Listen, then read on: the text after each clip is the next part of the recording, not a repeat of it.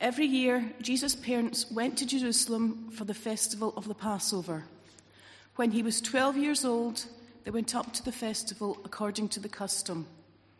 After the festival was over, while his parents were returning home, the boy Jesus stayed behind in Jerusalem, but they were unaware of it. Thinking he was in their company, they travelled on for a day. Then they began looking for him among their relatives and friends. When they did not find him, they went back to Jerusalem to look for him. After three days, they found him in the temple courts, sitting among the teachers, listening to them and asking them questions. Everyone who heard him was amazed at his understanding and his answers. When his parents saw him, they were astonished. His mother said to him, Son, why have you treated us like this? Your father and I have been anxiously searching for you. Why were you searching for me? He asked. Didn't you know I had to be in my father's house? But they did not understand what he was saying to them. Then he went down to Nazareth with them and was obedient to them. But his mother treasured all these things in her heart. And Jesus grew in wisdom and stature and in favour with God and man. Thanks be to God for his word. Thanks, Elaine. Let's pray. Father, we pray as we come to hear your word this morning and to, to, to spend some time with it, that you would bless it to us. Amen. I think there are many things that we will miss that we didn't get a chance to do over the Christmas period. Um, one of the things, obviously, at the moment is song, isn't it? It's lovely to hear the Christmas songs, but we miss the fact we couldn't sing them. Why will we sing them next year with gusto. But I'll tell you, there's one song I won't miss, and I'm going to be very, very honest here. Away in a Manger. I know, I know, it's cute and folk love it, but it just sticks with me every time. And it's that line, the little Lord Jesus, no crying he makes. Well, I don't know about Mary and Joseph, but if I had a baby and it wasn't crying, I'd have been shaking it or calling in the midwife and wondering what on earth was wrong, or, or who'd taken my child and, and replaced it with an alien because that's not what babies do, is it? And I've got two problems really with that line, the little Lord Jesus, no crying he makes. And, here's what they are. The first one is that it does what many nativity pictures do it sanitizes things. It gives you this view of this sort of ideal child with the, the sort of light shining from them that's not really very human. And we add on to that a whole load of other things when we look at those nativity sets. I'm looking at the one that's here to see whether it's that way as well. This lady has just given birth, minutes before. And into that room where she's just given birth come a whole bundle of noisy shepherds, maybe with sheep, uh, trodden through the hay, which wasn't very clean in the first place. And what do you see in Mary's face? Perfect mascara, wonderful makeup, and Joseph standing by, not threatening at all, just standing there. I, I mean, I, I, remember what I was like when my children were born. It wasn't, I wasn't standing like Joseph. I was absolutely frantic. And the problem with that idealized picture is it, it, it looks awful nice, but when you've just come through Christmas and you've been yelling at one another and you've been dealing with all the pains and the frustrations of it, particularly this year where we couldn't do all sorts of things and see all sorts of people. That family doesn't look like mine.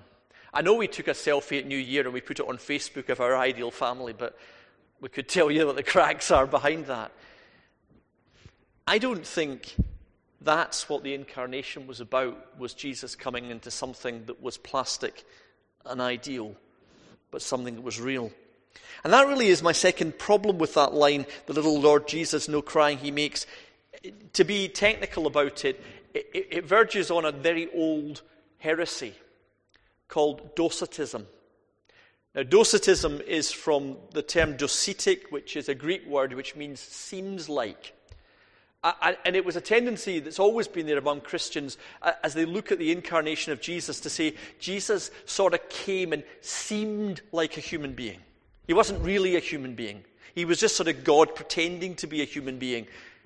But actually, our creeds and our belief is that God really did become a human being. He was born into a very real family. You know, we hear that line of, of, of Jesus was born into the line of David, the family of David, and, uh, and we think that's all about kingship, and it, it certainly was about kingship, but it was about more than that. If you know your Old Testament at all, you'll know the family of David was a pretty tumultuous lot. They make our families look a little bit like the Waltons. I mean, David's eldest son attacked his sister. One of these other sons, that was actually the half brother of that sister, then killed that son and then engaged in a rebellion against his dad and eventually died in the battlefield fighting his dad. Now, you think your family was a little bit rough at Christmas. Maybe it was, but Jesus was born into a family which was very tumultuous. It was also the family of Abraham. And if you know anything about the Genesis stories, Jacob and Esau, Joseph and his brothers, you wonder that they must have had a few Christmas parties that didn't go right. Jesus born into the realities of the messy, broken family, and that's even before we come to the Christmas story, as Luke tells us.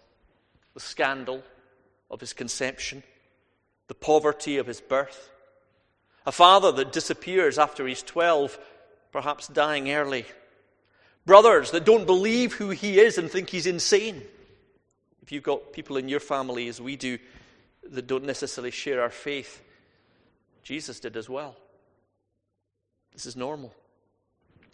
Simeon, as Ian read in last week's lesson, told Mary, A sword will pierce your heart. We don't even need to go to Easter and all the heartbreak that was to be there to realize this is the reality. If your family has been in pain this Christmas and with COVID, perhaps particularly in pain, then Christmas is real because Jesus comes into all of that. And now we look at this little passage which is tagged on to the end of the Christmas story. You know, I, one of the things we, we, we love to do is, is, is, to try to get our heads around what it must have been like to, to grow up. What, what was Jesus doing for those 33 years or 30 years until his ministry began with his baptism? And the Bible tells us so little. In fact, just about all it tells us is this story when Jesus was 12. And yet it is so rich. We get this picture of quite a devout family. You know, we think about that journey to, to, to, to Bethlehem, which is near Jerusalem, which they made at Christmas. But here we're told they did it every year. Mary and Joseph went up for the Passover festival every year. It was about a 140 mile round trip that they did. Whether they had a donkey or not, we're still into that speculation. Even after Christmas, it doesn't stop. They were doing it every year. And what they were doing as they did that is they were doing something that many Jewish people would try to do. They would put their faith at the center of their life because that journey wasn't just let's go up and see the relatives in Jerusalem, although maybe they did have some relatives nearby, but they, they were going up there because the Passover was to be celebrated. Because that great story of the Exodus was to be part of their life, of the lifeblood of who they were. The God that had set his people free from Egypt. As they looked and they groaned under the occupation of Rome, they were telling that story in their family life every year. And as they went up, they would sing the Psalms that we've been looking at during the week services in November the Psalms of Ascent as they went up to Jerusalem singing together. And not only did Mary and Joseph go up, but we're told that the whole of the community went up with them. It doesn't appear the children went up till they were 12, but they would have gone up with neighbors and friends and other people from Nazareth. The whole of the community making this pilgrimage of faith together, the local community of believers. I was in a discussion this week which was saying, as, as, as the church moves online and lockdown in many places, that maybe rather than ministers having to prepare a service every week in every place, we should just have one from Central 121 in Edinburgh, and it would do every church in Scotland. And as we discussed that for a little while, because I think a lot of us went, oh, that'd be great. I'll do it one week in 200.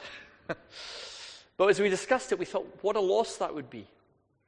Because the community of God's people is local. We might not be able to meet physically in the way that we can, but we are still the local community here in this place in Dalziel St Andrews and in many other parish churches through Scotland. We are a family together. And as we put Jesus and the story of God's liberation at the center of what we do, we do it together. It's also a sense here that as they traveled together, they also we're a family together. We're told as Jesus went missing in that journey, it took them a while to realize he wasn't there. Now, either that means they were awful parents, or it means they trusted the people they were with. Oh, he'll be with Miriam, he'll be with Benjamin. We're all here together as we travel on this journey. It's a beautiful picture, actually, of a community a true community of faith. Not just a holy family, but a holy people that are journeying together. And that's again what we do as a local church. One of the things I love about church when we have the children around is that we all look after the children. We all help to bring them up. That's why we take that vow when children are baptized. We all stand. We are all the godparents in the Church of Scotland. We look after and we nurture them. And that's why I'm delighted at what our Sunday school has been doing on our behalf in these days. And we want to support that and encourage all of the children. We bring them up together. And here's the wonderful thing Jesus knew all that. He doesn't just want it for us, he had it himself in his upbringing. That's just what this passage tells us. He was very human. He was 12. Who'd be 12? Would you like to be 12 again? So, you know, sometimes we romanticize it'd be great to be a child. Really? 12?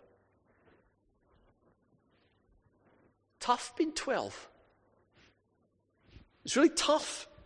I'm aware, at, this, at this stage as we go through this, this pandemic that in many ways it's our children that really are struggling. They really are struggling. And let's remember that as we go through this. So, what we have here is a, is a very human story of Jesus' family life. And then we have this family story that actually also shows the heartbreak that we can relate to. If you're a parent, you'll have lost a child at some point. Now, maybe that was a tragic loss, but for many of us, it's just a short loss. I took our children up. Hannah would have been about seven, six, five, something like that. I can't remember now, but I can remember the incident, not the year.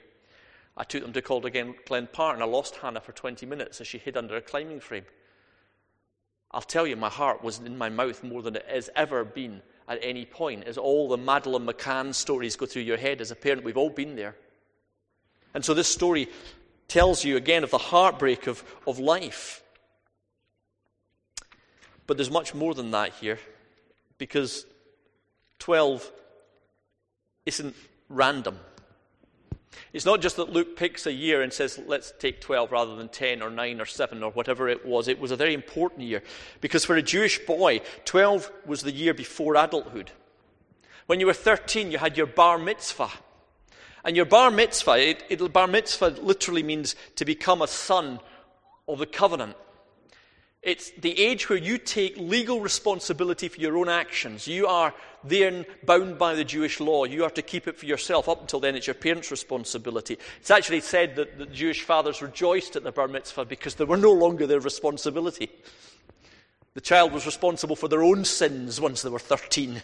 You weren't responsible. That's a real liberation if you've got parents, uh, parents if you've got teenage children.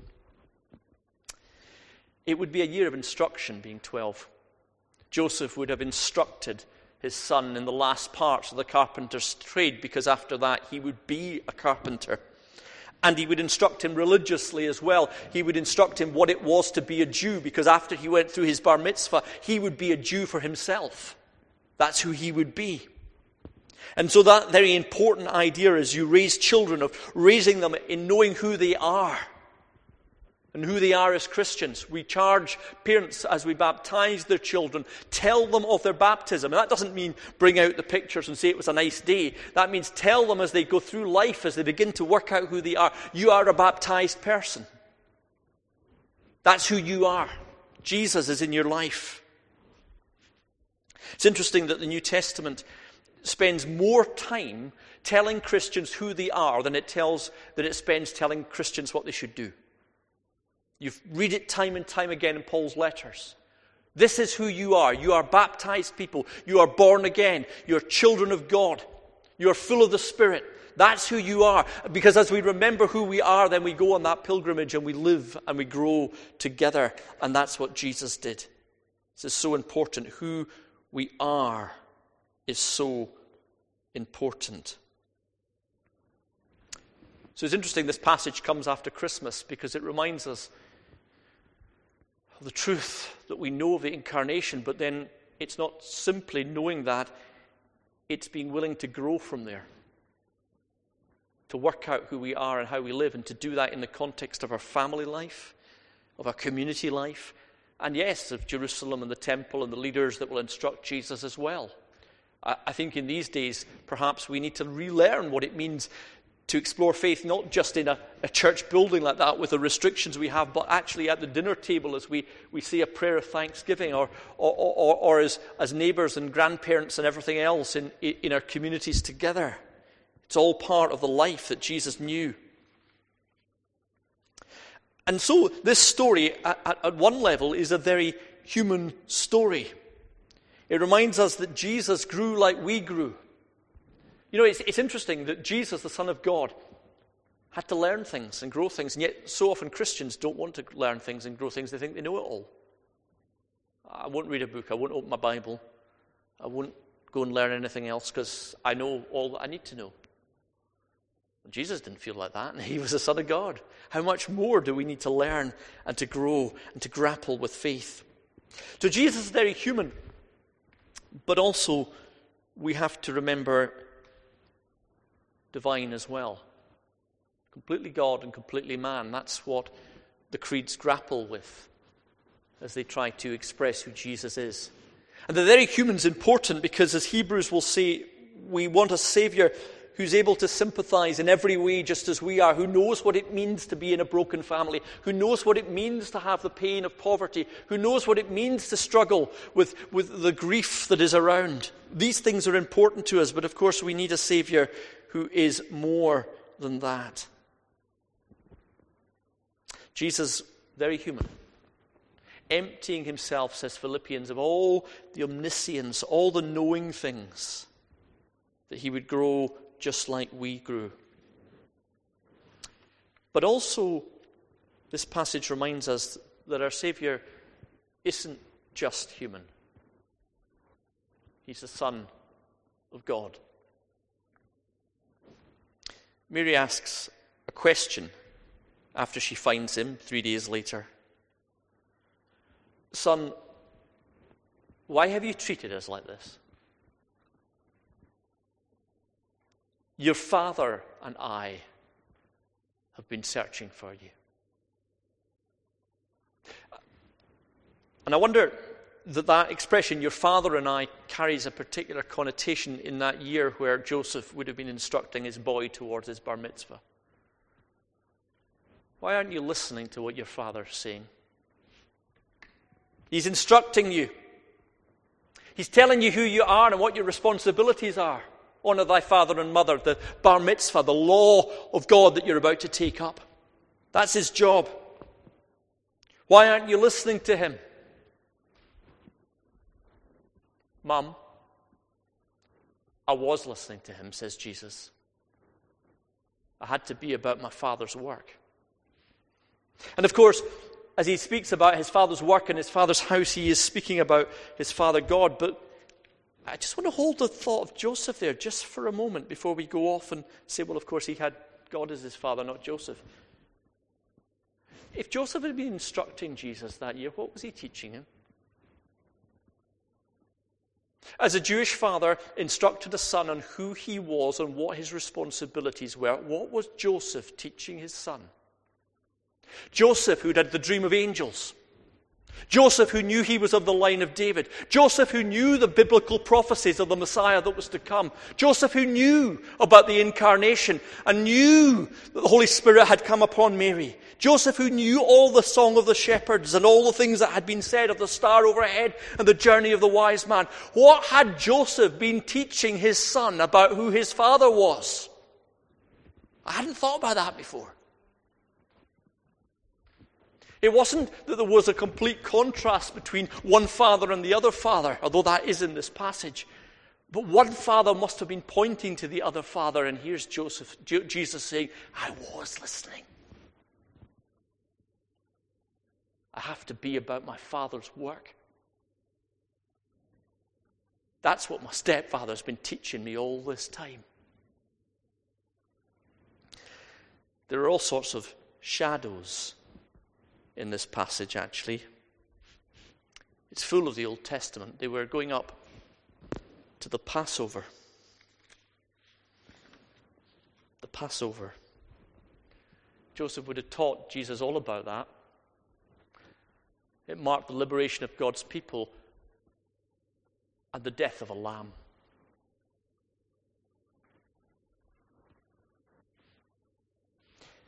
So, at one level, this is a, a domestic scene, isn't it? That we can identify with the broken family, the, the, the mother's heart, the, the loss of the child. But it's more than that. But we need more than that. And here's the reason. Sometimes the Christian message gets reduced at Christmas to saying God is with us, God understands, God's been through it all, God knows what it feels like in all that pain, in all that difficulty, in all that frustration that we feel. But that isn't actually enough. You know, it's, it's, it's lovely when you're going through something that's difficult and someone phones and says, I've been there too. But actually, sometimes it can be a little bit annoying after a while because what good does that do me that you've been there too? You can listen to me, but you can't help me. It's like the old story of, you know, if, if you fall in a lake and somebody jumps in beside you and says, Well, now you feel better because I'm coming alongside you. Doesn't help, does it? You want someone to pull you out. You want a savior, not just a, a, counselor that says they're empathetic. You want someone that can actually get you out of this. And that's why it matters that, yes, Jesus is human, but he's also God come into that situation.